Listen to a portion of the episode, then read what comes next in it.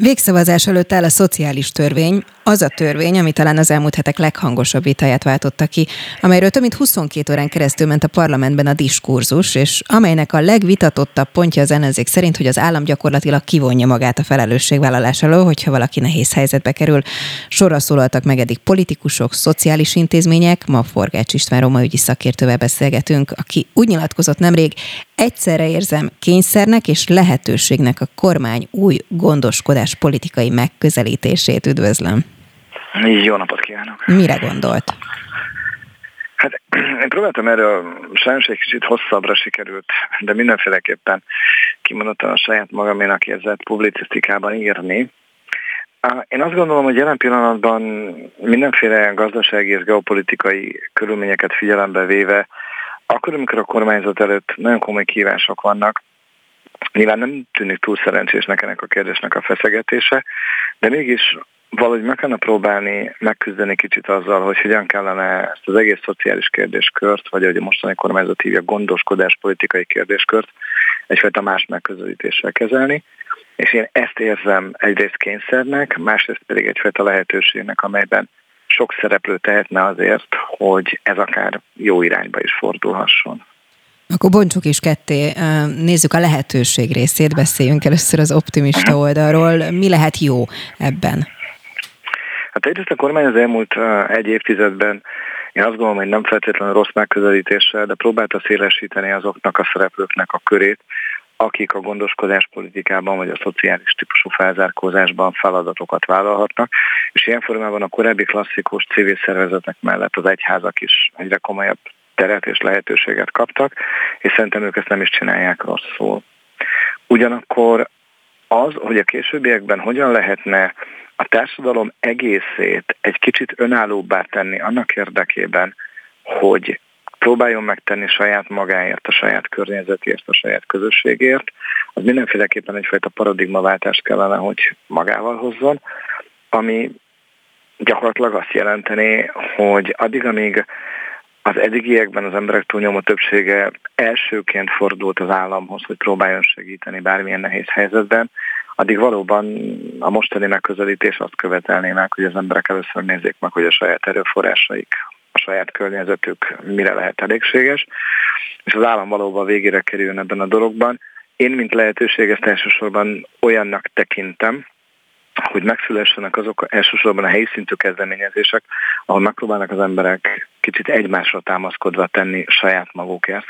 Én azt gondolom, hogy ez egy olyan dolog, amivel eddig különösebben, főleg a rászoruló térségekben nem igazán foglalkoztunk, vagy nem volt kellő hangsúly erre téve, miközben pedig rengeteg erőforrás megbújik, akár esetleg ezekben a relációkban is. Én a publicisztikámban eleve az egész kérdéskört onnan próbáltam megközelíteni, hogy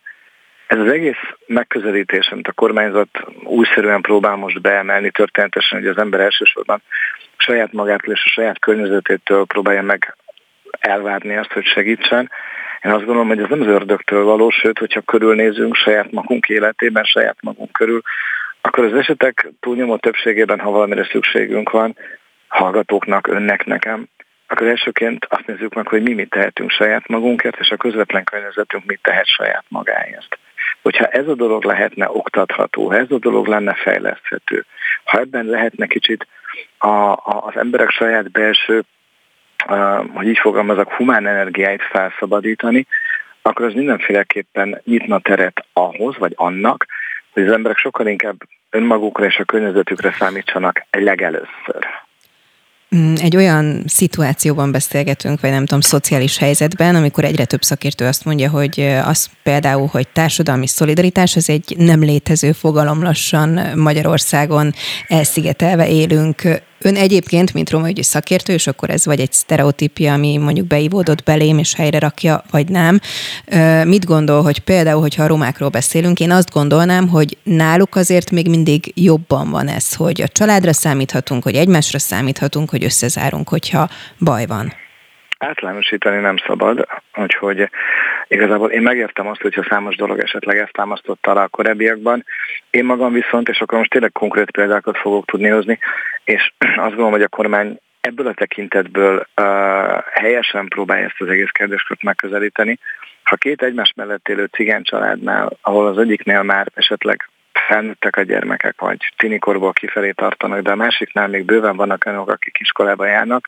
hogy fordulhat elő az, és ezek valós konkrét példák, hogy nem merül fel, hogy egyébként az egyik család segítse a másikat.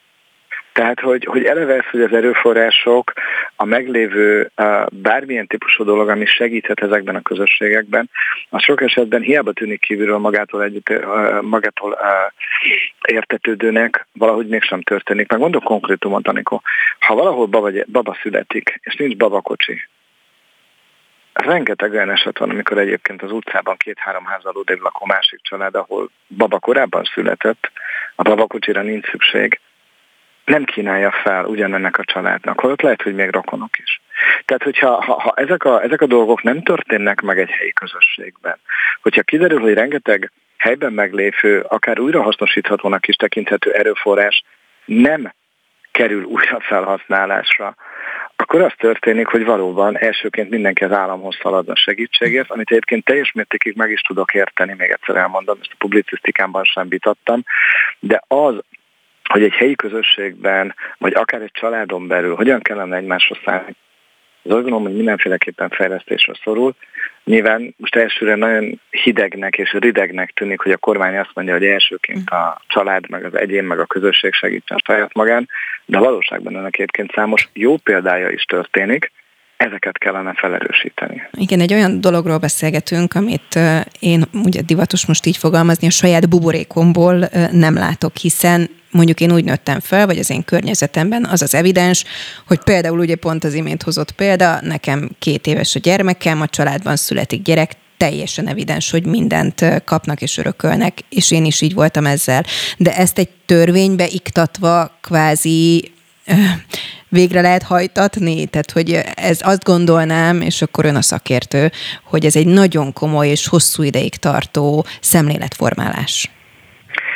Ez pontosan így van, és hogy erre is hívtam fel a figyelmet, hogy meg kell tanítani egyébként a társadalom legalsó részét arra, hogy megpróbálja saját magáért tenni, vagy a saját környezetért tenni. Tehát ez, ez a babakocsi, ez egy nagyon-nagyon konkrét példa, és egészen olcsónak hathat, hogy ilyen példákat kell hozni, de egész egyszerűen a hétköznapok azok pontosan erről szólnak. Akkor, amikor valakinek a lakhatása kerül veszélybe, és azt mondja, hogy ő azért nem költözik két gyerekkel a két utcával odébb lévő bátyjához, mert megromlott az ő családi viszonyuk, mert egyébként a bátyjánál lenne hely, és el is férnének, akkor az megint egy olyan dolog, hogy azt gondolom, hogy ott van maga a lehetőség, hogy családtagok, rokonok, egy család belső része egymásnak tudjon segíteni, de ahhoz nyilván neki kell elsősorban rendezniük azokat a dolgaikat, amik aztán utána segíthetnek abban, hogy a meglévő erőforrásokkal jobban tudjanak gazdálkodni. Tehát ez egy nagyon-nagyon kegyetlennek hangzó dolog, innen most én ezt távolról kijelentem, miközben hihetetlen tragédiák zajlanak odakint, de valóságban mégis az van, hogyha a társadalom legalsóbb részét nem próbáljuk meg arra, rá, arra, arra rávezetni, arra megtanítani, hogy azt a keveset, amilyen van, azt hogyan próbálja meg jobban felhasználni, akkor valóban az van, hogy hihetetlen igény merül fel továbbra is arra, hogy elsősorban az állam legyen az, amelyik a segítséget kínálja. Az, hogy a kormányzat ebben a dologban, ebben a dologban most elsősorban ilyen megközelítésbeli kérdésé teszi ezt a dolgot. Én azt gondolom, hogy arra mindenképpen érdemes, hogy erről lehessen beszélgetni, hogy erről lehessen vitázni, és hogy akár esetleg azt is megfogalmazzuk, vagy én meggyőzzek másokat arról, a törvényt jelenleg ellenzők egy részét akár, hogy érdemes lenne abba az irányba mozdulni, hogy a kormány úgy fogadtassa el ezt a jogszabályt, a parlament majd úgy fogadja el, hogy egyébként ahhoz hozzárendel a kormány olyan feladatokat, olyan tevékenységeket is, amelyek alkalmasabbá teszik az elsősorban meghatározott családot és környezetet arra, hogy segíteni tudjanak a rászorulóknak. Ez elsősorban hozzáállást, mentalitást, képzést, tudást kellene, hogy jelentsen, leginkább azt, hogy alkalmasabbá váljanak arra, hogy hogyan használják fel jól a meglévő erőforrásokat saját maguk körül. Csak zárójelben kérdezem, hogy van olyan ideája, hogy lesznek ilyen kvázi kiegészítései ennek a törvénynek? Szinte költője a kérdése. Én kimondottan örülnék, ha lenne egyébként, de meg egyszer mondom, tehát hogy teljesen hétköznapi példákat hozunk, ha, ha valahol egy többgyermekes családban nincsen iskolaszer, pedig a gyerek iskolába jár. Én bármelyik ma mai magyarországi hátrányos vezető közösségben egy fél óra után találnék bármelyik családnál bőven annyi írószert, ami egyébként ott annak az adott családnak segítene. Csak én akkor mindig felszoktam tenni a kérdést ezekben a közösségekben, hogy miért én nekem kell elmennem oda közéjük, miért nekem kell arra rávilágítanom, hogy egyébként ők saját maguk között is megoszthatnák azokat a dolgokat, még ha az kevés is, amivel segíteni tudnak saját maguknak. És ebben nő meg sok esetben az egyháznak a felelőssége, akár a kis egyházaknak is, amelyek ezeket a borzasztóan evidens dolgokat oda teszik ezek elé az emberek elé, őnekik pedig erről dönteniük kell. Ugye a publicisztikámat azzal kezdem, hogy ha egy képzeletbeli vitában két részre osztanék embereket egy cigány közösségben, és arra kérném őket, hogy vitatkozzanak arról, hogy kinek kell elsősorban segíteni egy hátrányos helyzetben lévő családnak, a saját környezetének vagy az államnak, akkor biztos, hogy jó érveket hoznának egyébként azok is, akiknek az lenne a feladatuk, hogy elsősorban a család felelősségét hangsúlyozzák ki ebben a vitában. Tehát maguk ezek a közösségek is tudják, értik, látják azt, hogy mik azok a dolgok, amiket akár esetleg meg is lehetne mozdítani saját magukban, elsősorban hozzáállásban, gondolkodásmódban, de ez a nehezebb dolog. Tehát ez az, ami sajnos ilyen belső feszültségek mentén kimondottan nehézkes, kimondottan fájdalmas, sok esetben akár esetleg ilyen örökérvényűnek is tűnő a sértődéseket, haragokat generálna, pont abból adódóan, hogy ezek a közösségek eddig nem voltak erre rákényszerítve. No hát pont egy olyan rétegről, vagy, vagy nem tudom, hogy hogy kell ezt jól fogalmazni. Tehát amikor a cigányokról beszélünk, akkor én azt gondolnám, és akkor itt egy újabb sztereotípia, és tudom, hogy nem szabad általánosítani, de azt fogadjuk el, hogy ez körülbelül egy ilyen elterjedt gondolkodás róluk, hogy pont róluk mondják azt, hogy jó, hát majd az állam megoldja. Lesz sok gyerekem, és akkor majd kapok segélyt, hogy majd úgy könnyebb lesz. Tehát azt gondolnám, hogy ez a tervezett szociális törvény, ez tehát talán velük szemben az egyik leg, legdurvább változás, amit hozhat. Amiről eddig beszéltünk, az nyilván nem csak a cigány közösségekre vonatkozik, Persze. a nem cigány közösségekben is rengeteg ilyen nehézség van. Viszont a cigány közösségeknél gondolom én saját magam azt, a saját eddigi tapasztalataim alapján, hogy, hogy itt lesz talán a legnehezebb megértetni ezekkel a közösségekkel, miközben valóban ott van a közösség, miközben ott vannak a, a, a, akár esetleg a, a földrajzi közellevésből adódóan is egyébként azok, a, azok az elemek, azok az erőforrások, amikre lehetne építeni, de pont ezekben a közösségekben lesz a legnehezebb megértetni ezekkel a közösségekkel azt, hogy esetleg tehetnének saját magukért. Az, aki nem látja igazán belülről a cigány közösségeket, vagy sok hátrányos helyzetű közösséget, az, az, az, az nincs azzal tisztában, hogy milyen mértékű ellenségeskedés is megjelenhet ezekben a közösségekben. Pont abból adódóan, hogy a deprivált közösségekben egész egyszerűen egyfajta egészségesnek tekinthető önzés is minden további nélkül a hétköznapok részese, hiszen azért nagyon kevésért kell nekik saját magukkal megküzdeniük, ami egyébként ott helyben a rendelkezésre áll, és ebből adódóan máshogy szocializálódnak, máshogy tekintenek a saját magukra, meg egyébként esetleg a többségi társadalomra vagy a döntéshozókra, és ez lesz valóban a legnagyobb kérdés, hogy hogyan lehet ezeket a, ezeket a nehezen szocializált közösségeket abba az irányba terelni, hogy ők értsék azt, hogy ők saját maguk is tehetnek saját magukért. És valóban sztereotípnak tűnhet, hogy elsősorban a cigányokat fogja ez a megközelítés sújtani. Az elmúlt néhány év az pontosan arról szólt, hogy az eddigiekben is elsősorban az egyháti karitatív szervezetek, a civil karitatív szervezetek, azok kimondottan a cigány közösségeket próbálták megsegíteni. Tehát még egyszer a törvény elsősorban egyfajta megközelítésbeli különbséget kínál. Nyilván erre nagyon sokan mondhatják azt, hogy ez egy előkészítés esetleg annak, hogy a kormány teljesen kivonul a szociális ellátás kérdéséből. Én ettől nem tartok, viszont lehet egyfajta új megközelítésnek az előszele, amit aztán utána, ha a kormány jól csinál, akár esetleg egyfajta edukációs folyamatként arra is fel lehetne használni, hogy ezek a közösségek valódi közösségeké formálódjanak, és valóban megpróbáljanak tenni saját magukért valamit. Hadd mondjak egy konkrét példát, amikor csak hogy nagyon-nagyon plastikussá tegyem ezt az egész dolgot. Egy vidéki településen egy cigány családnak leégett a háza. A helyi kultúrházban összehívtunk egy fórumot, ahol arról beszéltünk, nem kevés cigány családdal, hogy hogyan lehetne segíteni ennek a családnak. A családfő azt mondta, hogy készpénzre van szükségük, mert utazni kell, építőanyagot kell hozni, egyebek hasonlók, és azt kéri most mindenkitől, hogy ha valaki ide tud tenni egy ezrest vagy kétezer forintot, akkor tegye ide az asztalra, és akkor kvázi csinálunk itt nekik egy gyűjtést. Néhány ezer forintnál nem több gyűjt össze, amikor. Ugyanakkor a fórum végeztével ugyanezek az emberek, akik eljöttek a fórumra sajnálkozni, sorokban álltak a helyi dohánybolt előtt, és hagytak ott súlyos ezer forintokat a saját igényük érdekében. Bozasztóan sztereotíp, amiről most beszélek, de akkor, amikor egy közösségről, közösségi összefogásról ábrándozunk, hogy hopp, egy ilyen helyzetben biztos, hogy összefog mindenki, akkor a valóság pontosan arról szól, hogy mindenkinek a saját igényei és a saját érdekei a, a, a legfontosabbak elsősorban, és minden további nélkül, a, hogy így fogalmazok, átlépnek azokon, akik akár a saját közösségükből is jönnek. Ez Ezeket szerintem hangsúlyosan nem roma, nem roma kérdés. Egyáltalán nem roma kérdés, félre ne értsen, csak akkor, amikor, amikor ezt az ember megéri egy közösség kellős közepén, az, az ember azt gondolná, hogy, hogy, hogy ott helyben valóban tenni akarnak emberek egymásért, akkor ez, ez, ez mérhetetlen csalódottság. Mert hogy ezek után arra gondolni, hogy ezt a közösséget össze lehet gerebjézni, ezzel a közösséggel lehet valamerre mozdulni, az, az, az túlzott optimizmusnak is tűnhet, és, és, és elsősorban elméleti bizakodásnak, mert a valóság, a gyakorlat az ennél sajnos sokkal nehezebb. Tehát ezért mondom azt, hogy a kormány egyfajta lehetőséget is kínálhatna esetleg ezzel az új megközelítéssel, de ez egészen addig nem fog sokat érni, amíg ezek a közösségek nem tanulják meg azt, meg az egyének és a családok, hogy hogyan tehetnének ők saját maguk saját magukért. Szeretném, hogyha beszélnénk az edukációról is, hiszen legutóbb egyébként erről beszéltünk, de összegezve ezt a témakört,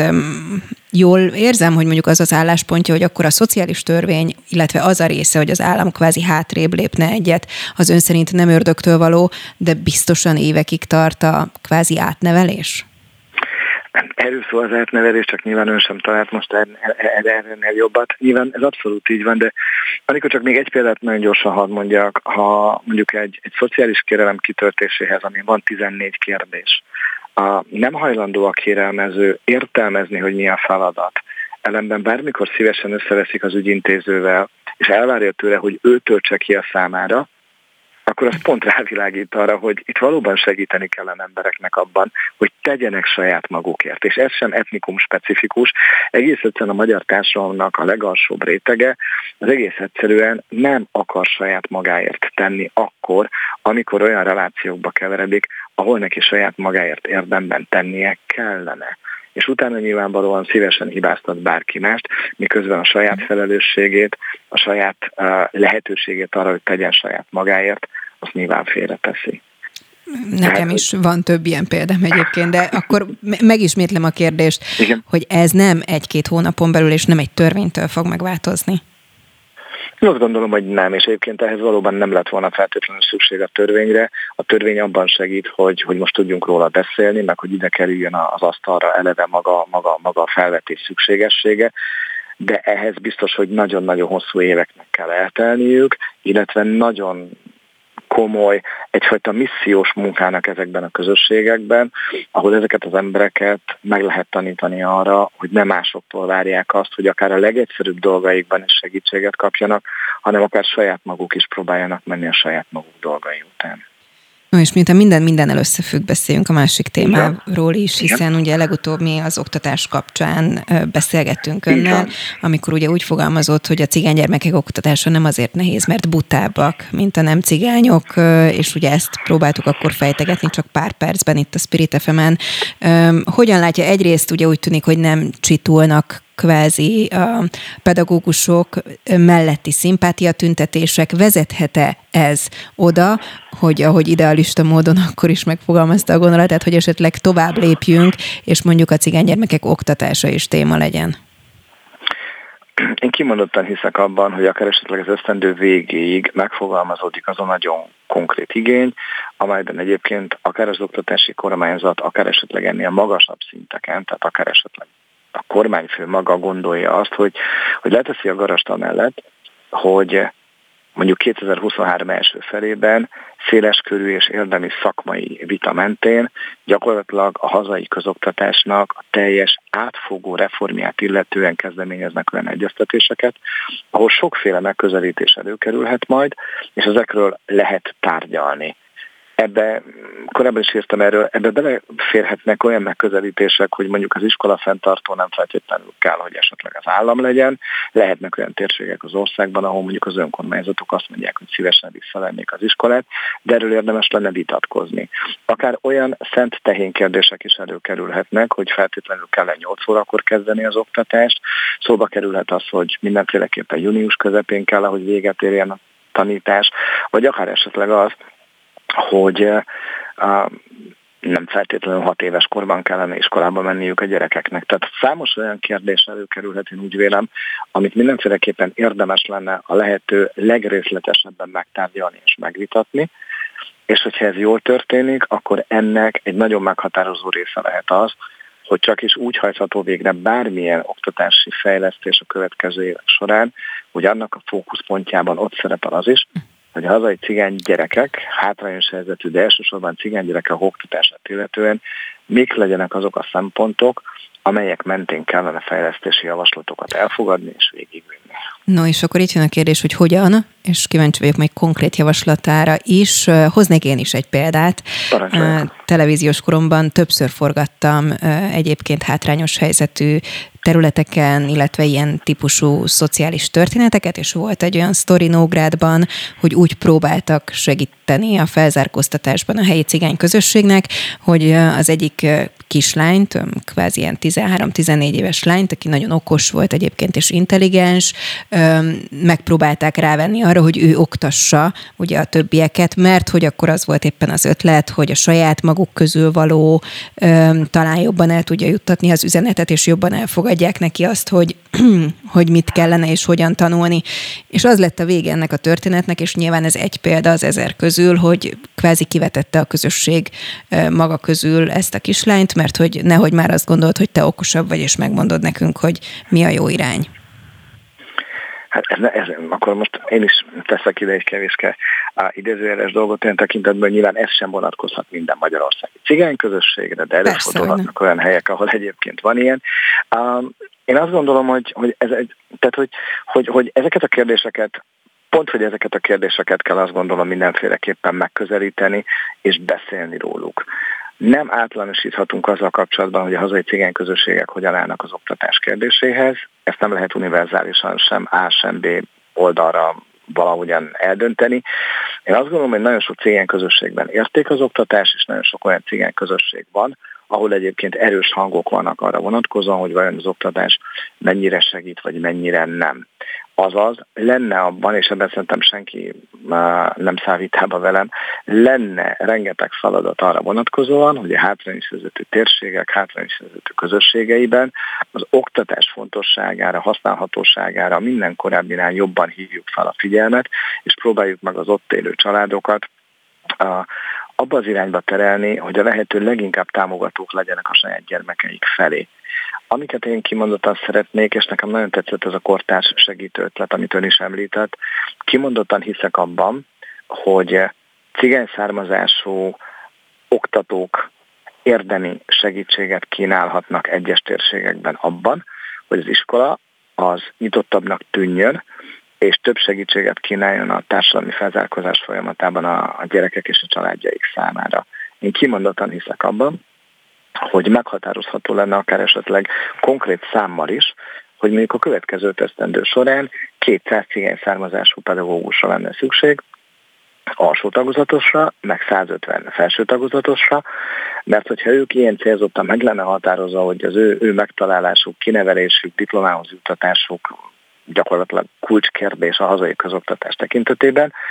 akkor találnánk 350 ilyen pedagógust, akiket el tudnánk küldeni azokban az iskolákba, vagy feladatot tudnának vállalni azokban az iskolákban, ahol meg kell erősíteni ezt a fajta szemléletet a diákok és a családjai körében. Tehát én nem félnék attól, én ilyen tekintetben nem vagyok színbak. Én kimondottan hiszek abban, hogyha megnevezzük azt, hogy egy adott feladatban, adott cél érdekében, akár esetleg